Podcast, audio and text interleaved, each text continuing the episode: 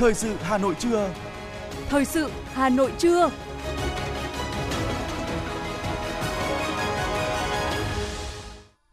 Quang Minh và Thu Minh xin được đồng hành cùng quý thính giả trong 30 phút của chương trình thời sự trưa nay, thứ sáu ngày 4 tháng 11 năm 2022. Chương trình hôm nay có những nội dung chính sau đây. Tiếp tục chương trình kỳ họp thứ tư, Quốc hội sẽ chất vấn nhóm vấn đề thuộc lĩnh vực thông tin và truyền thông nội vụ. Thủ tướng Phạm Minh Chính sẽ dự lễ hưởng ứng Ngày Pháp luật Việt Nam diễn ra vào tối ngày 6 tháng 11. Hà Nội điều tra nguyên nhân cháy rừng tại Sóc Sơn. Trong phần tin thế giới, Triều Tiên bắn 80 quả đạn pháo vào vùng địa quân sự của Hàn Quốc. Nga tuyên bố đẩy lùi cuộc tấn công của Ukraine tại Kherson và sau đây là nội dung chi tiết.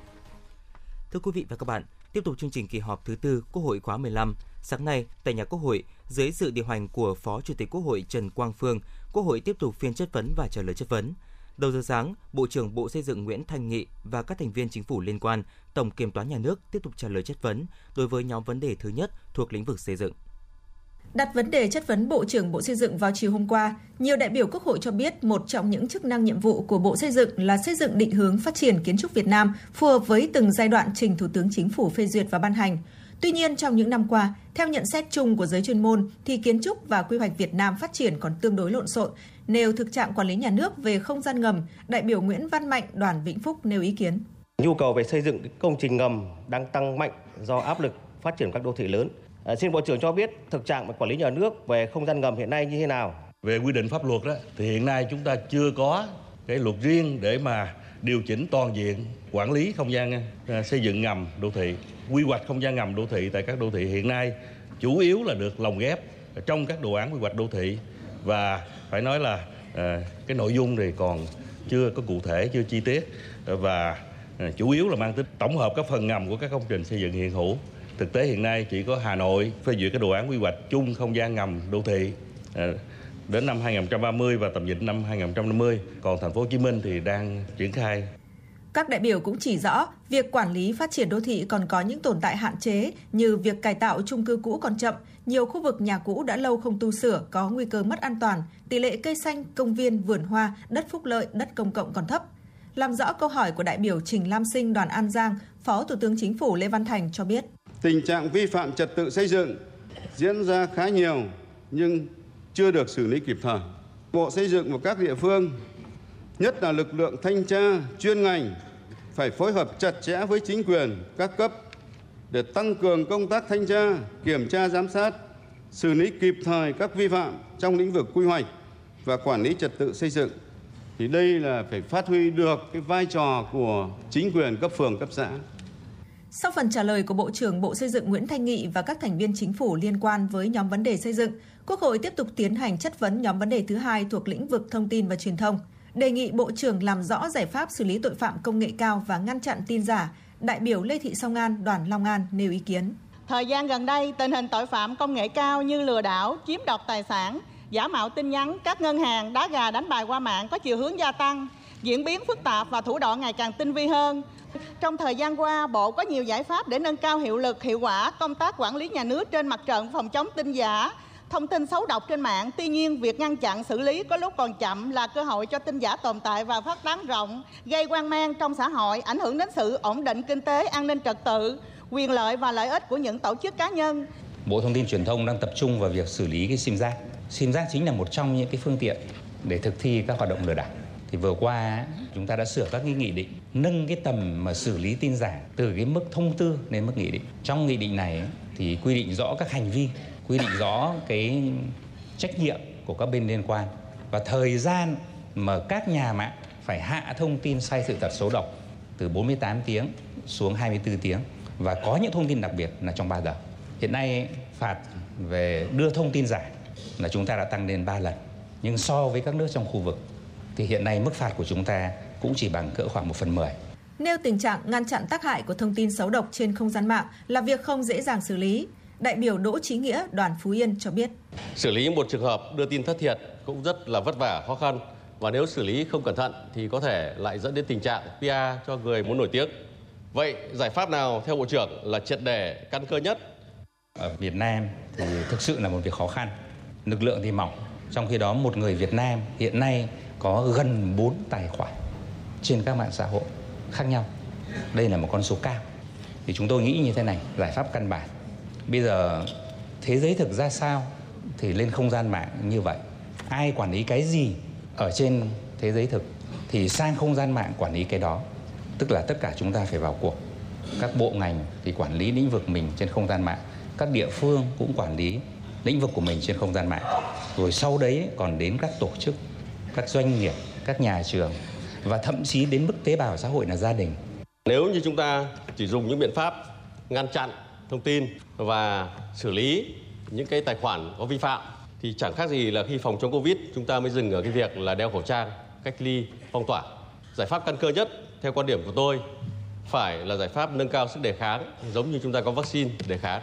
Nhất trí với quan điểm của đại biểu về nâng cao sức đề kháng trước thông tin xấu độc, Bộ trưởng Bộ Thông tin và Truyền thông cho biết, Bộ hiện đang đề xuất với Bộ Giáo dục và Đào tạo đưa nội dung đào tạo kỹ năng số cho học sinh, đồng thời cũng tạo lập nền tảng online để học tập, xây dựng kỹ năng cơ bản để học tập, làm việc, sử dụng không gian số. Đây cũng là các bước thực hiện để nâng cao sức đề kháng trước thông tin xấu độc. Bộ trưởng Bộ Thông tin Truyền thông nêu rõ, cần sự vào cuộc của cả hệ thống chính trị, các cấp các ngành và mọi người dân trong việc làm sạch không gian mạng, nâng cao sức đề kháng trước vấn nạn tin giả, thông tin xấu độc. Thưa quý vị và các bạn, mặc dù chính phủ đã cắt giảm, đơn giản hóa 63% điều kiện kinh doanh, 68% danh mục hàng hóa chuyên ngành, thực hiện cơ chế một cửa, một cửa liên thông, giải quyết nhanh thủ tục, giảm tiêu cực – Tuy nhiên, thực tế xuất hiện một số thủ tục mới, một số giấy phép con mới, nhiều thủ tục hành chính còn dườm già, rắc rối, gây nhiều phiền hà cho người dân và doanh nghiệp. Bên hành lang Quốc hội, các đại biểu cho rằng cần có những quy định cải cách về thể chế, trong đó có các thông tư của các bộ ngành nhằm tháo gỡ ngay các thủ tục hành chính, đảm bảo yêu cầu phục hồi nền kinh tế. Trong bối cảnh tác động của tình hình kinh tế thế giới và những điểm yếu kém trong nội lực của nền kinh tế, các đại biểu cho rằng Yêu cầu quan trọng là phục hồi hoạt động sản xuất kinh doanh của doanh nghiệp. Chính phủ đã đưa ra các gói hỗ trợ để phục hồi cho nền kinh tế. Tuy nhiên, gói hỗ trợ lớn nhất là những thể chế, đặc biệt là cải cách thủ tục hành chính để có thể tạo điều kiện thuận lợi cho hoạt động sản xuất kinh doanh của các doanh nghiệp. Mặc dù những nỗ lực trong hoàn thiện khung khổ pháp luật, cắt giảm các thủ tục hành chính, chiến đấu với giấy phép con, đến nay đã cắt giảm đơn giản hóa 63% các điều kiện kinh doanh, 68% danh mục hàng hóa chuyên ngành. Tuy nhiên, theo các đại biểu, thủ tục hành chính vẫn còn nhiều phiền hà, chi phí không chính thức ở Việt Nam vẫn còn cao. Trong bối cảnh đang đối mặt với rất nhiều khó khăn ngắn hạn, nhưng xét về dài hạn, các đại biểu cho rằng cải cách thủ tục hành chính, cải cách thể chế vẫn là nhiệm vụ trung tâm. Đại biểu Nguyễn Thị Thu Nguyệt, đoàn Đắk Lắk đề nghị những giấy phép con những cái quy định mà mà trong quá trình thực hiện thực thi á, nó cũng có nhiều mà cán bộ công chức mình làm cũng chưa hết trách nhiệm cũng chưa nghiên cứu đầy đủ cũng đòi hỏi rất nhiều ở doanh nghiệp. Như vậy cũng cần có những cái quy định cải cách thêm về cái thể chế để làm sao doanh nghiệp khi mà được giao dịch ở tại cơ quan hành chính thì được một cách thuận lợi. Thứ hai nữa rằng là các cái thể chế cũng cần cái gọn gàng hơn đi vào và trọng tâm những vấn đề mà cần đối với doanh nghiệp. Còn những cái vấn đề mà mà rườm rà mà nó cũng không cần thiết lắm thì nên chăng là cái lược bớt để tạo điều kiện doanh nghiệp được phát triển Thời gian qua, công tác cải cách thủ tục hành chính được các bộ ngành địa phương quan tâm nỗ lực triển khai các nhóm nhiệm vụ và giải pháp và đạt được nhiều kết quả tích cực. Theo đó, hơn 1.700 quy định được cắt giảm, đơn giản hóa tại 125 văn bản quy phạm pháp luật, hơn 1.100 quy định kinh doanh đã được phê duyệt phương án cắt giảm, đơn giản hóa. Việc phân cấp trong giải quyết thủ tục hành chính được quan tâm chỉ đạo, từng bước đẩy mạnh theo hướng cấp nào sát cơ sở, sát nhân dân nhất thì giao cấp đó giải quyết, không để nhiều tầng nấc kéo dài thời gian giải quyết và gây nhũng nhiễu tiêu cực với 699 thủ tục hành chính đã được phê duyệt phương án phân cấp giải quyết. Tuy nhiên, nhiều nơi còn hình thức thủ tục hành chính trong một số lĩnh vực còn nhiều rào cản, gây bức xúc trong xã hội. Việc cắt giảm đơn giản hóa quy trình kinh doanh chưa được quan tâm thực hiện đúng mực. Việc kết nối tích hợp chia sẻ dữ liệu giữa Cổng Dịch vụ Công Quốc gia, hệ thống thông tin giải quyết thủ tục hành chính cấp bộ, cấp tỉnh với cơ sở dữ liệu quốc gia, cơ sở dữ liệu chuyên ngành cùng với việc số hóa hồ sơ, kết quả giải quyết thủ tục hành chính tại các cấp chính quyền còn chậm, chưa đáp ứng yêu cầu, công tác thông tin truyền thông còn hạn chế. Chỉ rõ thời gian qua xuất hiện một số thủ tục mới, một số giấy phép con mới, đại biểu Vũ Tiến Lộc đoàn Hà Nội nêu rõ, thủ tục hành chính không chỉ nằm trong khuôn khổ quy định pháp luật mà còn nằm ở trong thông tư của các bộ ngành, làm cho quá trình thực hiện bị trở ngại. Đại biểu Vũ Tiến Lộc cũng chỉ ra có tình trạng sợ trách nhiệm của một bộ phận cán bộ công chức. Tình trạng sợ trách nhiệm đó xuất phát từ cái quy định của cái hệ thống các cái quy định pháp luật còn chưa thực sự thông thoáng, chưa thực sự thuận lợi, còn có những trồng chéo, thiếu nhất quán. Cho nên theo văn bản này thì là đúng, nhưng theo văn bản khác có thể sai. Và trong cái bối cảnh như vậy chỉ cần một cái thủ tục quy định tại một cái văn bản nào đó, một cái giấy phép con ở đâu đó, thậm chí ở cái cấp như cấp thông tư chẳng hạn thì hoàn toàn có thể gây cản trở cả một cái dự án lớn nó sẽ làm mất đi cơ, cơ hội cho các cái doanh nghiệp cho người dân tăng thêm các cái chi phí tuân thủ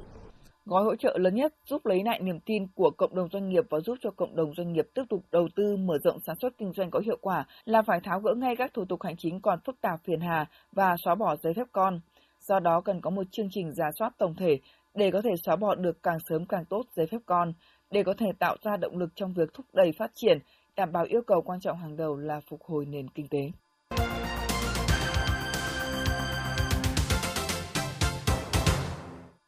Thưa quý vị và các bạn, nhằm khẳng định làm sâu sắc thêm mục đích ý nghĩa của Ngày Pháp luật Việt Nam và vai trò của pháp luật đối với đời sống xã hội, Hội đồng phối hợp phổ biến giáo dục pháp luật Trung ương tổ chức lễ hưởng ứng Ngày Pháp luật Việt Nam vào tối ngày mùng 6 tháng 11 tới tại Nhà hát lớn thành phố Hà Nội. Lễ hưởng ứng Ngày Pháp luật Việt Nam có sự tham dự và phát biểu chỉ đạo của Thủ tướng Chính phủ Phạm Minh Chính và sự tham dự của đại biểu, đại diện các ban bộ ngành đoàn thể ở Trung ương và đại diện lãnh đạo một số địa phương được nhận bằng khen của Thủ tướng Chính phủ vì có thành tích xuất sắc trong công tác phổ biến giáo dục pháp luật.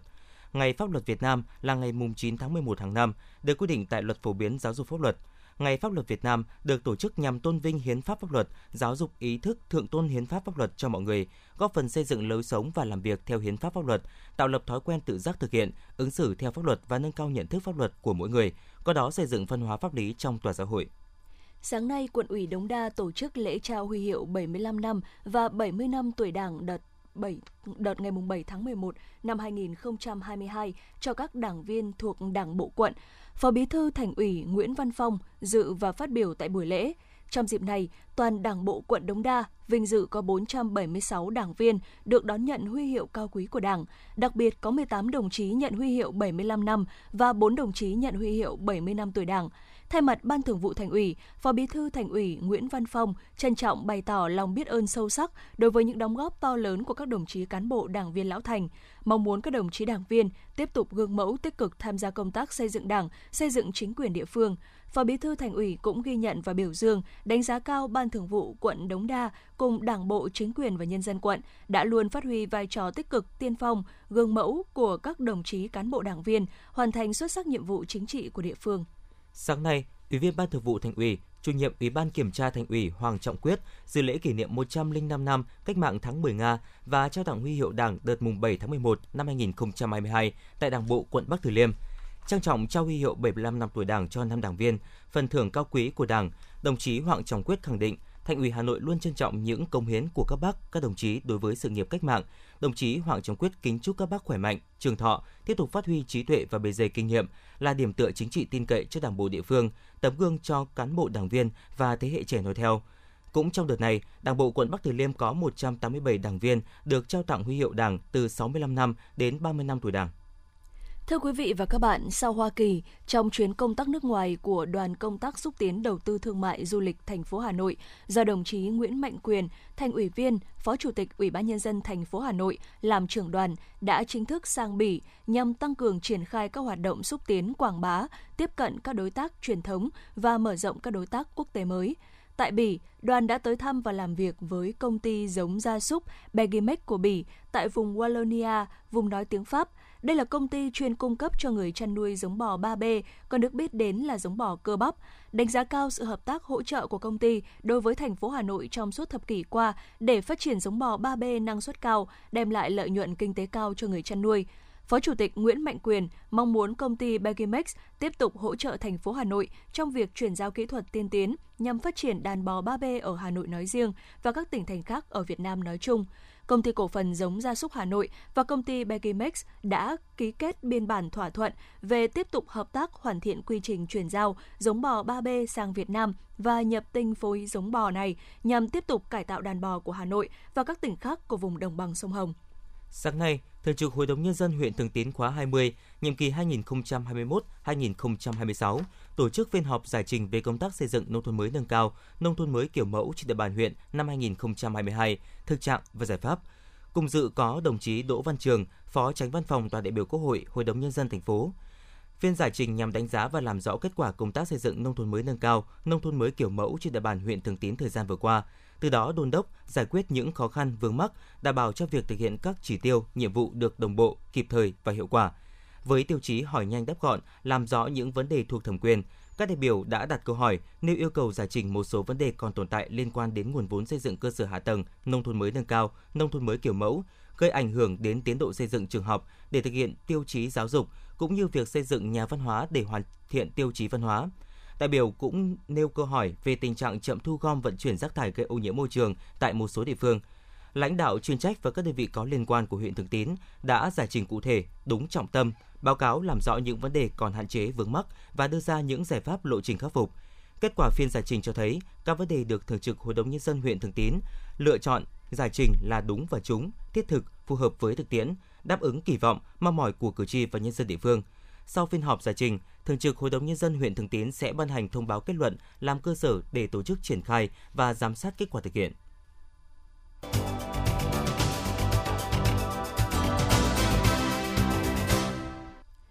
Tiếp theo là thông tin kinh tế. Để khắc phục tình trạng khan hiếm xăng dầu và bảo đảm thị trường xăng dầu hoạt động ổn định lành mạnh, Thủ tướng Chính phủ yêu cầu Bộ Công Thương phối hợp với Bộ Tài chính và các cơ quan liên quan tiếp tục chủ động bám sát diễn biến thị trường và quy định pháp luật trong công tác quản lý điều hành mặt hàng xăng dầu, bảo đảm nguồn cung xăng dầu phục vụ sản xuất và đời sống nhân dân trong mọi tình huống, thường xuyên kiểm tra, giám sát, kịp thời ngăn chặn xử lý nghiêm theo quy định pháp luật đối với các hành vi đầu cơ găm hàng, buôn lậu xăng dầu qua biên giới và các hành vi vi phạm khác trong kinh doanh xăng dầu. Đồng thời, khuyến khích tạo điều kiện cho các doanh nghiệp duy trì hoạt động sản xuất kinh doanh, bảo đảm nguồn cung xăng dầu và an ninh năng lượng quốc gia.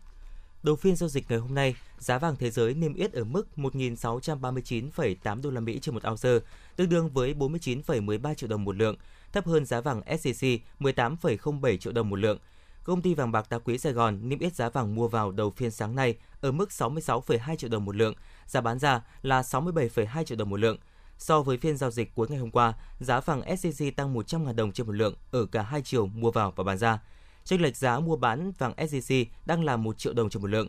Cùng thời điểm, tập đoàn Doji niêm yết giá vàng mua vào bán ra ở mức 66 và 67 triệu đồng trên một lượng, giữ nguyên ở cả chiều mua vào và bán ra so với cuối phiên giao dịch tuần qua. Chênh lệch giá mua bán vàng Doji đang là 1 triệu đồng trên một lượng. Tỷ giá trung tâm giữa đồng Việt Nam và đô la Mỹ sáng nay được Ngân hàng Nhà nước công bố ở mức 23.693 Việt Nam đồng trên một đô la Mỹ, tăng 6 đồng so với hôm qua. Với biên độ cộng trừ 5% đang được áp dụng, tỷ giá trần mà các ngân hàng áp dụng hôm nay là 24.877 Việt Nam đồng trên một đô la Mỹ và tỷ giá sàn là 22.509 Việt Nam đồng trên đô la Mỹ. Tại các ngân hàng thương mại, sáng nay giá đồng đô la Mỹ cùng tăng Tại BIDV, giá đồng bạc xanh được niêm yết ở mức 24.597, 24.877 Việt Nam đồng trên một đô la Mỹ mua vào bán ra, tăng 6 đồng ở cả chiều mua vào và bán ra so với cuối phiên hôm qua. Giá đồng đô la Mỹ tại Vietcombank được niêm yết ở mức 24.561, 24.871 Việt Nam đồng trên một đô la Mỹ mua vào bán ra, không đổi ở cả chiều mua vào và bán ra so với cuối phiên hôm qua.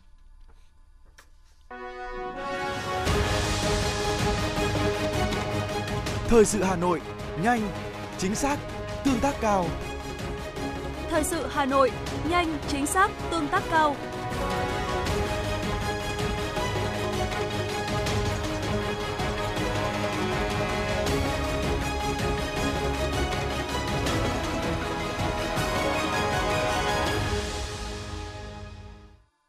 Thưa quý vị và các bạn, hạt kiểm lâm huyện Sóc Sơn, Chi cục Kiểm lâm Hà Nội cho biết, vào hồi 21 giờ ngày 2 tháng 11, trên địa bàn xã Minh Phú, huyện Sóc Sơn, xảy ra vụ cháy 1,45 ha rừng phòng hộ do Ban Quản lý rừng phòng hộ đặc dụng Hà Nội quản lý. Khu vực cháy tại lô 5 7 khoảng 15 theo bản đồ kiểm kê rừng năm 2015 tại lô 63 cộng 65 cộng 83 cộng 84 cộng 85 cộng 96 khoảnh 15 thuộc địa bàn thôn Lâm Trường, xã Minh Phú. Khi phát hiện cháy, lực lượng chức năng đã huy động khoảng 400 người bao gồm nhân dân thôn Trường Lâm,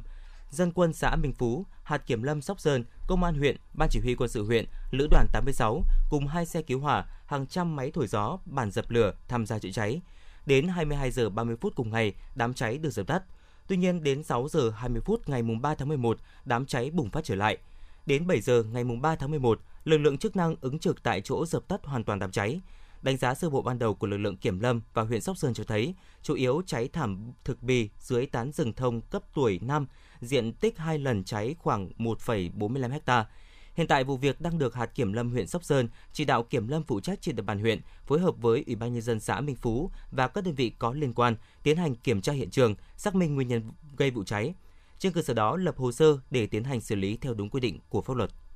Ngày hôm nay, Công an huyện Thạch Thất cho biết các lực lượng phòng cháy chữa cháy tại chỗ và chuyên nghiệp đã phối hợp khẩn trương khống chế đám cháy xưởng gỗ ở cụm công nghiệp Bình Phú 1, xã Bình Phú, huyện Thạch Thất, hạn chế mức thấp nhất thiệt hại. Vụ việc không gây thiệt hại về người. Cụ thể vào 21 giờ ngày 3 tháng 11 xảy ra cháy tại một xưởng sản xuất đồ gỗ ở thôn Thái Hòa thuộc cụm công nghiệp Bình Phú 1, xã Bình Phú, huyện Thạch Thất. Đây là khu xưởng có diện tích hơn 400 m2. Vào thời điểm xảy ra cháy, không có người ở bên trong nhà xưởng. Ngay khi tiếp nhận tin báo, Công an xã Bình Phú đã cùng đội dân phòng của xã Bình Phú và đội dân phòng của xã Hữu Bằng phối hợp sử dụng phương tiện tại chỗ, máy bơm nước, nhanh chóng tiếp cận không chế đám cháy ngay từ khi mới bùng phát. Đồng thời, đội cảnh sát phòng cháy chữa cháy và cứu nạn cứu hộ, công an huyện Thạch Thất đã điều ba phương tiện và hàng chục cán bộ chiến sĩ khẩn trương đến hiện trường phối hợp dập lửa. Khoảng 30 phút sau khi xảy ra cháy, ngọn lửa đã được dập tắt hoàn toàn. Các lực lượng tiếp tục phun nước làm mát, chống tái cháy và cháy lan. Bước đầu xác định không có thiệt hại về người.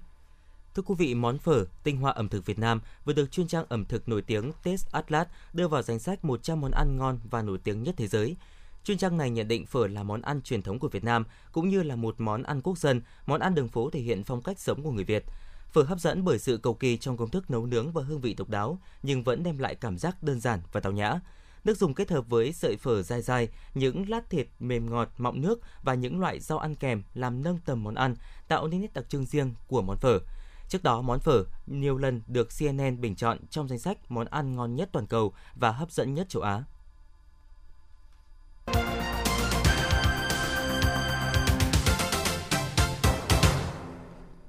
Xin được chuyển sang phần tin thế giới. Quân đội Hàn Quốc ngày hôm nay thông báo Triều Tiên đã bắn khoảng 80 quả đạn pháo trong đêm vào vùng đệm quân sự tại vùng biển phía đông nước này, vi phạm thỏa thuận năm 2018 với Hàn Quốc về giảm căng thẳng quân sự. Động thái trên diễn ra trong bối cảnh Triều Tiên liên tục thực hiện các vụ phóng tên lửa trong thời gian qua.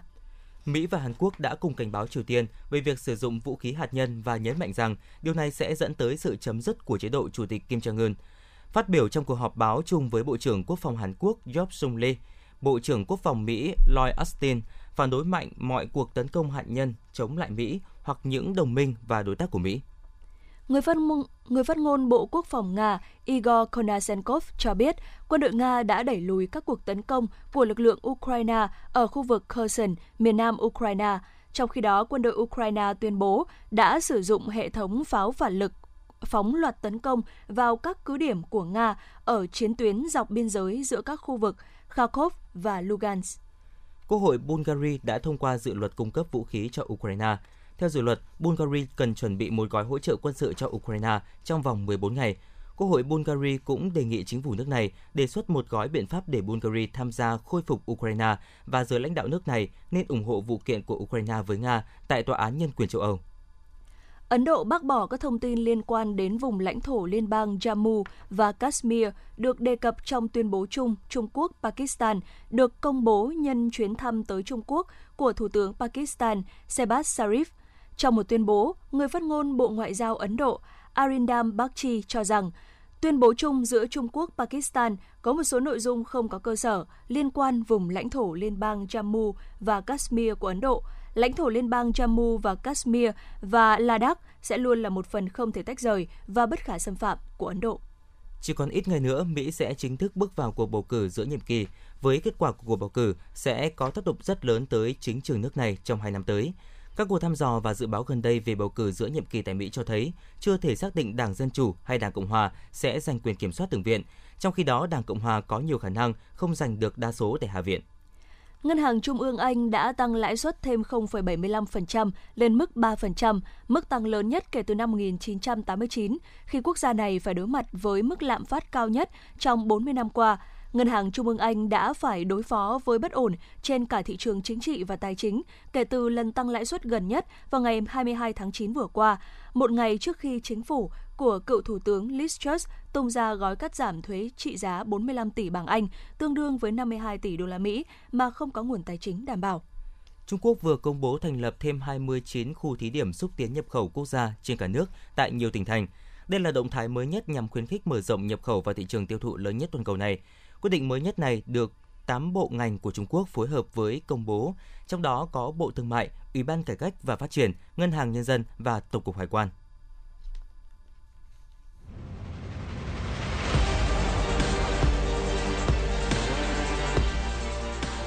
Bản tin thể thao. Bản tin thể thao.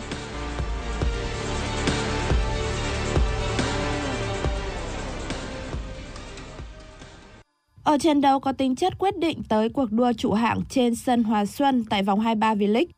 SHB Đà Nẵng đã vượt qua câu lạc bộ Sài Gòn với tỷ số 1-0 nhờ bàn thắng duy nhất của Claudio Junior. Ba điểm có được trong trận đấu này giúp SHB Đà Nẵng chính thức trụ hạng dù mùa giải vẫn còn 3 vòng đấu nữa, trong khi câu lạc bộ Sài Gòn tiếp tục đứng cuối bảng. Ở trận đấu còn lại, Sông Lam Nghệ An thắng đậm BKMX Bình Dương với tỷ số 3-0.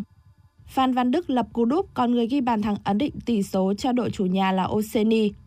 Trong khi đó, trên sân nhà Lạch Tray, Hải Phòng đã nhập cuộc đầy khí thế trước Hà Tĩnh. Đoàn quân của huấn viên Chu Đình Nghiêm chuyển hóa thế trận lấn lướt thành bàn thắng mở tỷ số ở phút 28 của Đặng Văn Tới. Sang hiệp 2, Hà Tĩnh được hưởng phạt đền khi trọng tài xác định Bùi Tiến Dụng dùng tay chơi bóng trong vòng cấm. Đinh Thanh Trung thực hiện thành công cú sút 11m giúp Hà Tĩnh có trận hòa một đều trên sân khách. Kết quả này khiến Hải Phòng lỡ cơ hội tạm chiếm ngôi đầu bảng. Ngược lại, Hà Tĩnh có thêm một điểm quý giá trong cuộc chiến trụ hạng. Thầy trò huấn viên Nguyễn Thành Công tạm thời vươn lên đứng thứ 11 và đẩy Nam Định xuống vị trí áp chót khi có cùng 20 điểm nhưng hơn chỉ số phụ. Trong trận đấu với Real Sociedad tại bảng E Europa League, Manchester United đã có bàn mở tỷ số ngay ở phút 17 nhờ công của cầu thủ trẻ Garnacho.